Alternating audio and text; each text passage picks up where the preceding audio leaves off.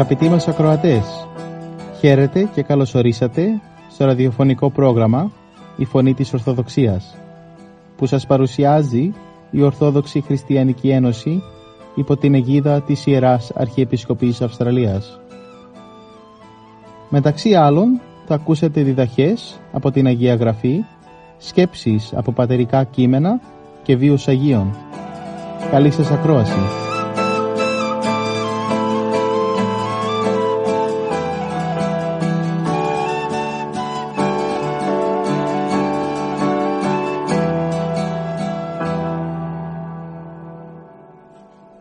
Σήμερα, ο ιατρός Ιωάννης Ψαρωμάτης θα μας μιλήσει για την σημερινή Ευαγγελική περικοπή, όπου ο Χριστός προλέγει το σταυρικό του θάνατο, από του Κατά Ιωάννη Ευαγγελίου, κεφάλαιο 3, στίχοι 13 έως 17. Καθώς πλησιάζουμε στα μέσα του Σεπτέμβρη, η Εκκλησία μας ορθώνει μπροστά μας το τίμιο και πανάγιο ξύλο του Σταυρού. Αυτή η Κυριακή είναι γνωστή σαν η Κυριακή πρό της Υψώσεως του Τιμίου Σταυρού. Και τον υψώνει η Εκκλησία μας στο Σταυρό του Κυρίου μέσα σε έναν κόσμο που υποφέρει από απιστία, που παθιάζεται για ειδονές, που δεν λαχταρά παρά μονάχα για την καλοπέρασή του. Φτάσαμε σε μια εποχή τέτοιας αποστασίας, ώστε οι άνθρωποι να μην νιώθουν πως ο Σταυρός, που σαν σύμβολο υψώνει η Εκκλησία πάνω από τα κεφάλια μας, έχει μεγάλο, έχει βαρισίμαντο νόημα για τη ζωή και το μέλλον μας. Πως είναι εκείνος που οδηγεί την ψυχή, που δίνει νόημα στους αγώνες της. Τα λόγια του Χριστού που θα ακούσουμε να λέει στον Νικόδημο, στο Ευαγγέλιο αυτή της Κυριακής, άραγε μας συγκινούν.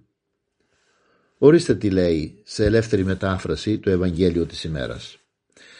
«Κι όπως ο Μωυσής κρέμασε ψηλά το χάλκινο φίδι στην έρημο, για να γλιτώνουν οι Ισραηλίτες από τα θανατηφόρα δαγκώματα των φιδιών.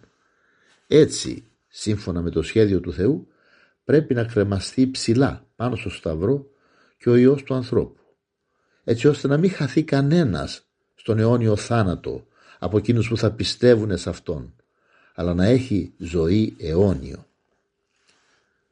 Ο Άγιος Ιωάννης ο Χρυσόστομος, μιλώντας για το Σταυρό του Κυρίου, λέει «Ο Σταυρός ήταν πρώτα όργανο καταδίκης, τώρα είναι πράγμα τιμιότατο και ποθητό.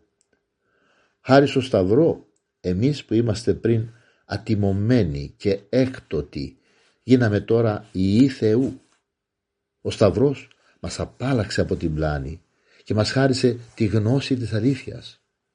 Με το Σταυρό γίναμε από δούλοι ελεύθεροι, συρθήκαμε από το βυθό της αμαρτίας στον ουρανό. Πατήσαμε τις κορφές της αγιότητος, γίναμε όμοιοι των αγγέλων». Κι όμως, αγαπητοί ακροατές, ύστερα από 20 αιώνες χριστιανικής ζωής, ο σημερινός κόσμος έφτασε στο σημείο να θεωρεί πάλι το Σταυρό σκάνδαλο και μορία. Και αυτό γιατί το νόημα του Σταυρού δεν είναι τίποτε άλλο από νόημα υπομονής στους πειρασμούς. Μια υπενθύμηση θλίψεων και δοκιμασιών για τους ανθρώπους κάθε εποχής.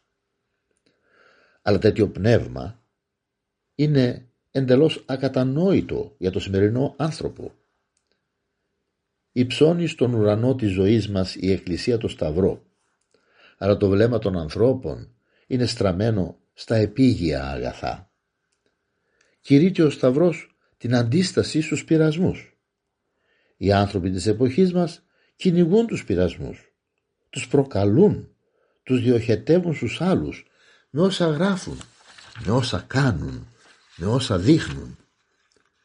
Μιλεί στις ψυχές ο Σταυρός για την ιερότητα του πόνου και για το χρέος της υπομονής από που ξεφυτρώνει η αγάπη του Θεού. Αλλά οι σημερινοί άνθρωποι είναι βιαστικοί, ανυπόμονοι, μανιακοί για ειδονές. Πώς να ευχαριστηθούν πιο πολύ.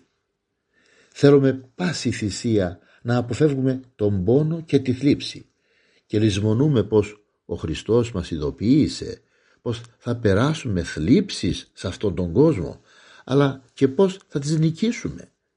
Θα νικήσουμε τον κόσμο με τη δική του βοήθεια και δύναμη. Η εποχή που ζούμε δεν βρίσκει κανένα νόημα στις θλίψεις. Δεν λέμε πως ο χριστιανός πρέπει να κυνηγά τις θλίψεις. Αυτό δεν είναι σωστό, αλλά χρειάζεται να τις υπομένει με φρόνημα ζωντανό, με ηλαρό και γαλήνιο πρόσωπο, με την καρδιά φωτισμένη από το Άγιο Πνεύμα. Αυτό είναι και το πραγματικό νόημα του Σταυρού, που φαίνεται ότι όλο και πιο πολύ το ξεχνούμε. Συνηθίσαμε, βλέπετε, να κάνουμε το Σταυρό του Χριστού επιστήθιο κόσμημα. Τον κάναμε σύμβολο κοσμικής διακρίσεως και υπεροχής. Τον περιβάλαμε με χρυσές αλυσίδες. Τον κάνουμε τον ίδιο χρυσό, δίχως την παραμικρή υποψία του τι σημαίνει και τι υποχρεώσεις επιβάλλει το σύμβολο αυτό στη ζωή των χριστιανών. Και έφτασε έτσι ο Σταυρός να μπει στην υπηρεσία του κοσμικού φρονήματος, το σύμβολο της θυσίας να γίνει σύμβολο ηλικής ανέσεως και απολαύσεως. Αγαπητοί αδελφοί, αν θα έπρεπε να τονίσουμε κάτι στους σημερινούς χριστιανούς, δεν θα ήταν άλλο από την προτροπή του Απόστολου των Εθνών, δηλαδή να υψώσουμε οδηγό μας αληθινό το Σταυρό του Χριστού. Στις παραμονές της εορτής της Υψώσεως καλούμεθα να υψώσουμε και πάλι ζώνταστες τις αρετές που προαναφέραμε, τις αρετές που συμβολίζει και ενσαρκώνει ο Σταυρός του Χριστού, την υπομονή, την ταπείνωση, την θυσία. Κι αν, αδελφέ μου ακροατή, το κοσμικό φρόνημα είναι εχθρικό και προς στιγμή δειλιάζεις, όμως μη φοβάσαι, ο Θεός δεν αφήνει κανέναν απροστάτευτο. Οι πολλοί άνθρωποι, χάνοντας την πίστη τους, βρίσκονται σε αμηχανία και εξαγριώνονται, γιατί δεν ξέρουν για ποιο λόγο υποφέρουν και πονούν. Ο χριστιανός όμως το ξέρει, γιατί ζει τη ζωή του σαν μάρτυρας. Εγκαρδιώνεται λοιπόν από τη χάρη του Θεού, προσεύχεται και περιμένει, γιατί το δίδαγμα του Σταυρού τον εμψυχώνει και τον φωτίζει. Να υψώσουμε λοιπόν τον Τίμιο Σταυρό, σύμβολο της ζωής μας, και ας επαναλάβουμε τα μεγάλα λόγια του ένδοξου σταυροφόρου των εθνών του Παύλου. Τι λέει εκείνος? Για μένα ας μη γίνει ποτέ να καυχηθώ, για τίποτα άλλο παρά για το Σταυρό του Κυρίου ημών Ιησού Χριστού, δια του οποίου έχει πια σταυρωθεί και νεκρωθεί για μένα ο κόσμος. Δηλαδή, ο κόσμος για μένα δεν υπάρχει. Και συνεχίζει, και εγώ έχω σταυρωθεί και νεκρωθεί για τον κόσμο. Δεν με ελκύουν πια τα γήινα, τα κοσμικά, οι ανθρώπινες χαρές. Αγαπητοί αδελφοί, αυτή η δύναμης του τιμίου και ζωοποιού Σταυρού ποτέ να μην μας εγκαταλείπει και να παραμένει πάντοτε μαζί μας. Αμήν.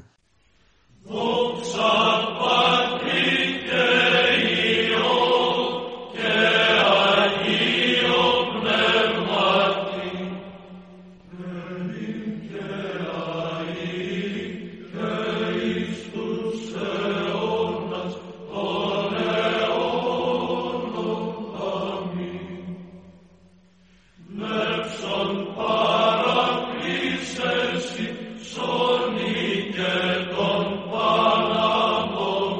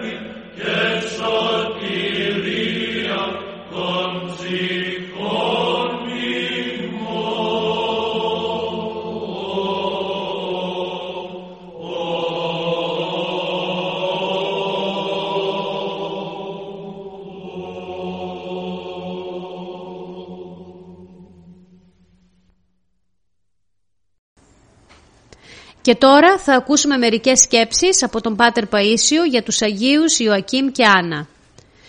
Γέροντα, πες μας για την Αγία Άννα και τον Άγιο Ιωακήμ, τους Θεοπάτορες. Κάποτε κάτι αρχίσατε να μας λέτε.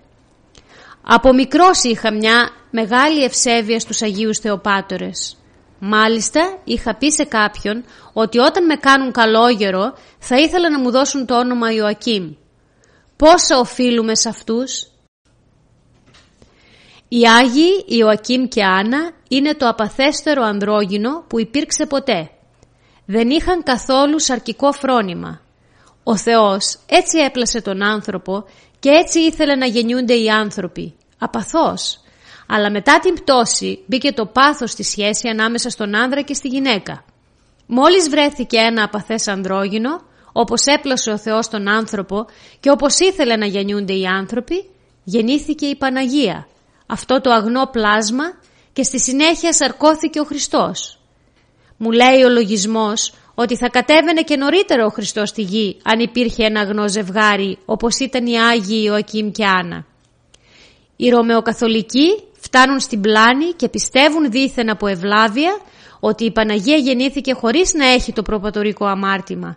Ενώ η Παναγία δεν ήταν απαλλαγμένη από το προπατορικό αμάρτημα, αλλά γεννήθηκε όπως ήθελε ο Θεός να γεννιούνται οι άνθρωποι μετά τη δημιουργία. Ήταν πάναγνη, γιατί η σύλληψή της έγινε χωρίς ειδονή. Οι Άγιοι Θεοπάτορες, μετά από θερμή προσευχή στο Θεό να τους χαρίσει παιδί, συνήλθαν όχι από σαρκική επιθυμία, αλλά υπό υπακοή στο Θεό. Αυτό το γεγονός το είχε ζήσει στο Σινά.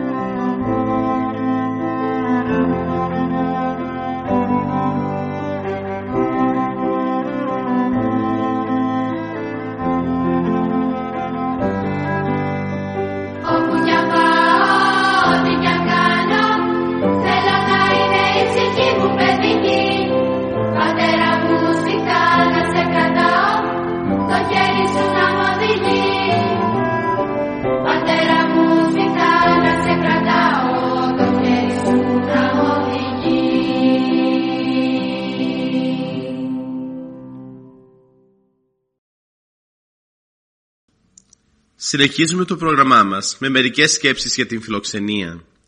Ο Απόστολος Πέτρος συμβουλεύει τους χριστιανούς να είναι φιλόξενοι σ' αλληλούς ανευγωγισμών.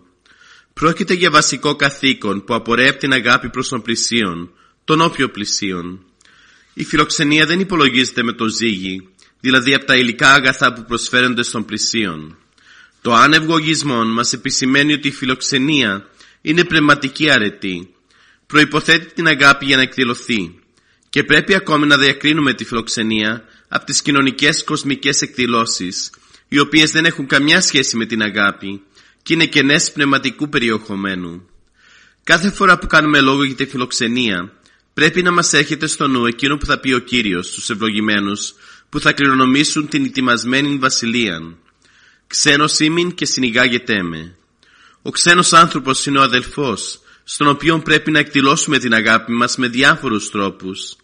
Ο όποιος αδελφός, γνωστός ή άγνωστος, συμπαθής ή ασυμπαθής, ομοεθνής ή αλλοεθνής. Είναι ενδιαφέρον να παρακολουθήσουμε τις πληροφορίες που μας δίνει ο Παλάδιος για τον τρόπο υποδοχής και φιλοξενίας των ξένων στις Σκήτες και τα ησυχαστήρια της Αιγύπτου και της Θηβαΐδας. Εκεί οι άνθρωποι της άσκησης και της προσευχής προϋπαντούσαν τους επισκέπτες τους, τους χαιρετούσαν με ιδιαίτερη αγάπη, τους έπλαιναν τα πόδια και τους προσέφεραν το λιτό φαγητό που είχαν. Ο Αββάς Απολό μάλιστα έλεγε στους μαθητές τους σχετικά με τη φιλοξενία: «Όταν έρχονται μοναχοί, να τους βάζετε μετάνοια και να τους προσκυνάτε, όπως έκανε ο Πατριάρχης Αβραάμ. Δι' αυτόν προσκυνείται ο Θεός». Και δικαιολογούσε: «Είδες τον αδερφό σου, είδες τον Θεό σου». Μερικοί ισχυρίζονται ότι δεν έχουν τη δυνατότητα για φιλοξενία αδελφών, λησμονώντας ότι η αξία κυρίως έχει η προαίρεση και η διάθεση. Οι άνθρωποι της αγάπης θέλουν να δίνουν. Οι μοναχοί, οι κατεξοχήν άνθρωποι της αγάπης, προσφέρουν πάντα κάτι από το εργό χειρό τους, από τον κήπο τους και από τις τυχόν οικονομίες τους. Το βλέπουμε αυτό στο Άγιο Όρος, όπου οι μοναχοί φιλοξενούν ακούραστα τους προσκυνητές. Ας αναφέρω εδώ και το παράδειγμα ενός φιλόξενου ερημίτη, που τον επισκέφτηκε κάποτε ο φιλομόναχος επίσκοπος της περιοχής και του ζήτησε να τον αναπαύσει λίγο στο κελί του. Ο ερημίτης τον δέχτηκε με πολύ χαρά, του έπλυνε τα πόδια και του παρέθεσε τράπεζα με ψωμί και αλάτι, λέγοντάς του: «Ας με συγχωρέσει η αγιοσύνη σου για το φτωχό τραπέζι. Δεν υπάρχει άλλο καλύτερο σε τούτο το κελί». Ο επίσκοπος θαύμασε την αγάπη του ερημίτη και την εγκράτειά του και του είπε: «Ήθε του χρόνου που θα ξανάρθω να μην βρω ούτε αλάτι». Στην εποχή μας που τα υλικά αγαθά είναι άφθονα, όταν μιλάμε για φιλοξενία, εννοούμε ότι πρέπει να παραθέσουμε πλούσια φαγητά και ποτά, περισσότερο για να εντυπωσιάσουμε παρά να ικανοποιήσουμε τις ανάγκες μιας χριστιανοπρεπούς φιλοξενίας. Τις περισσότερες φορές μπαίνει στη μέση η καινοδοξία, η οποία ανωθεύει την αγάπη και κάνει τις εκδηλώσεις υποκριτικές. Αυτό πρέπει να αποφεύγεται, γιατί άλλο χριστιανική φιλοξενία και άλλο κοσμική εθιμοτυπία. Οι παλιοί ασκητές της Εκκλησίας μας δίνουν μερικές συμβουλές σχετικά με τον τρόπο με τον οποίο πρέπει να φιλοξενούμε τους αδελφούς. «Όταν σε επισκέπτεται κάποιος», έλεγε ένας γέροντας, «διώξε το πένθος από το πρόσωπό σου και κρύψε το στην καρδιά σου μέχρι να φύγει. Μετά φέρε το πάλι, γιατί όταν σε βλέπουν με αυτό οι δαίμονες φοβούνται να σε πλησιάσουν». Άλλος πάλι έλεγε ότι όταν πρόκειται να δεχτούμε επισκέπτες, πρέπει να κάνουμε προσευχή, ζητώντας από τον Θεό να μας προφυλάξει από την κατάκριση και την κακογλωσσιά. Κάτι παρόμοιο τήρησε και ο Αβάς Ποιμένας με τους μοναχούς του. Ενώ την ξύλινη εξώπαρτα του κελιού τους δεν την έκλειναν ούτε τη μεγάλη τεσσαρακοστή, το στόμα τους όμως πρόσεχαν το κρατούν κλειστό, για να μην πέφτουν στην πολυλογία.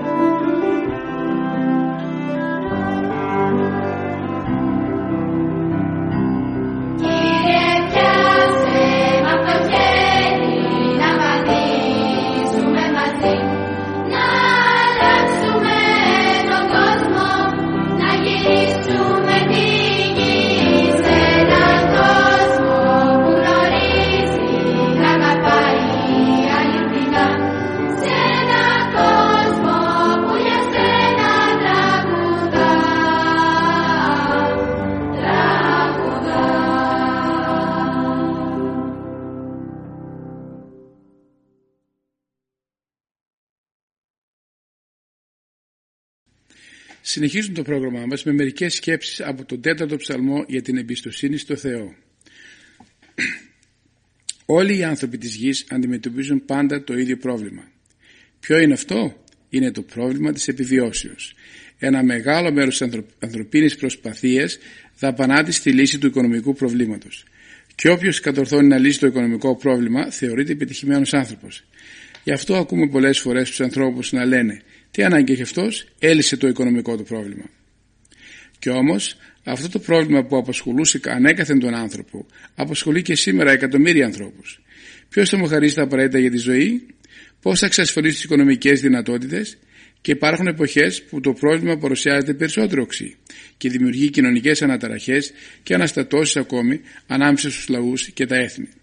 Και ενώ το πρόβλημα είναι παγκόσμιο και γενικό, δεν πάβει να γίνεται ατομικό και να κυριαρχεί και να δεσπόζει στη ζωή του κάθε ανθρώπου. Η σκέψη αυτή δημιουργεί πάντα μια ανησυχία, η οποία όταν δεν αντιμετωπιστεί σωστά, κυριαρχεί στον ψυχικό κόσμο του ανθρώπου, γίνεται καθημερινός βραχνάς που τυραννεί με τον σκληρότερο τρόπο τον κάθε άνθρωπο. Και είναι πολύ φυσικό το πρόβλημα αυτό σε πολλούς να προκαλεί μια ζάλη και να αποκόπτει κάθε ελπίδα. Έτσι ο άνθρωπος οδηγείται σε μια απόγνωση, ζει μέσα στη δυστυχία του. Και στην εποχή του ο Δαβίδ αντιμετωπίζει το ίδιο πρόβλημα. Εχθροί και φίλοι επαναλαμβάνουν την επωδό τους. Τις δείξει μην τα αγαθά, ποιος θα μας δώσει τα αγαθά? Μέσα σε αυτή την οξύτητα του προβλήματος οι άνθρωποι χάνουν την ελπίδα τους στο Θεό. Το ίδιο όμως δεν συμβαίνει και με τον Δαβίδ. Ελπίζεις στο Θεό. Ελπίζεις σε εκείνον που τρέφει τα πετεινά του ουρανού και φροντίζει για τα κρίνα του αγρού. Ελπίζεις στην αγάπη του Θεού. Ελπίζει ότι ο Θεός θα προνοήσει και για αυτόν και για το λαό του. Διατηρώντας την ελπίδα του στερεά και ακλώντας τον Κύριο, αισθάνεται μια εσωτερική χαρά, μια εσωτερική αγαλίαση τέτοια που δεν μπορεί κανένας άνθρωπος και κανένα ανθρώπινο αγαθό να του χαρίσει. Χαίρονται οι καλοί μας γεωργοί όταν συλλέγουν τον καρπό του σιταριού. Χαίρονται οι ακούραστοι αμπελουργοί στον καιρό του τριγητού. Χαίρονται οι περιβολάρδες όταν ο καρπός της ελιάς καλαμώνεται και συλλέγεται στις αποθήκες. Αλλά αυτή η χαρά είναι μικρή, είναι πρόσχερη και δεν μπορεί σε καμιά περίπτωση να συγκριθεί με τη χαρά που αισθάνεται η άειλη καρδιά και η ασώματης σκέψης, όπως λέει χαρακτηριστικά ο Ιερός Χρυσόστομος. Υπάρχουν αγαθά υλικά και αγαθά πνευματικά. Αυτά τα υλικά αγαθά που τα έχουμε με τόση αυθονία και τόσο σπάταλα όλοι μας σκορπούμε και πολλές φορές περιφρονούμε, δεν μπορούν να μας δώσουν τη χαρά και την ευφροσύνη. Ανέβηκε ασφαλώς το βιωτικό μας επίπεδο, αλλά κατέβηκε δυστυχώς η πνευματική μας στάθμη. Αυξήθηκαν οι καταθέσεις μας στις τράπεζες, αλλά λιγόσεψαν οι πνευματικές μας εμπειρίες. Αποκτήσαμε πολλές ανέσεις, αλλά πνίξαμε την ψυχή μας μέσα στο άγχος και την αγωνία. Καταντήσαμε, χωρίς να το εννοήσουμε, σκλάβοι των ανέσεών μας και αιχμάλωτοι των υλικών αγαθών. Και πολύ φοβόμαστε μήπως ο Θεός επιτρέψει να στερηθούμε όλες αυτές τις δωρεές Του που αλόγιστα σπαταλάμε. Φαίνεται ότι η εποχή των παχαίων αγελάδων βρίσκεται στο τέρμα της και η εποχή των ισχνών αγελάδων πλησιάζει θεαματικά. Εκτός από τα υλικά αγαθά υπάρχουν και τα πνευματικά. Αυτά είναι εκείνα που χαρίζουν την αληθινή ευτυχία στον άνθρωπο. Όποιος έμαθε να πιστεύεται τον εαυτό του, τα παιδιά του και την οικογένειά του στην θαυμαστή πρόνοια του Θεού, αυτός ζει την αληθινή χαρά. Όποιος αναποθέτει στα χέρια του Θεού τα προσωπικά του και οικογενειακά του προβλήματα, απομακρύνει το νέφος των ανησυχιών που τον πνίγει με τα δηλητηριώδη καυσαέρια του και αισθάνεται μια ευφρόσινη αγαλίαση στην καρδιά του. Και αυτή τη χαρά μπορεί να αισθάνεται και όταν ζει την φτώχεια του και όταν οι εχθροί τον περικυκλώνουν και απειλούν τη ζωή του. Και όταν ακόμη αισθάνεται την ψυχή του να πνίγεται μέσα στα κύματα του πόνου και της θλίψεως, ο άνθρωπος του Θεού ρίχνει την άγκυρα της ελπίδας του στο λιμάνι του Θεού και ηρεμεί και γαληνεύει και ευτυχεί και χαίρεται, γιατί γνωρίζει να εμπιστεύεται τα πάντα στα χέρια του Θεού.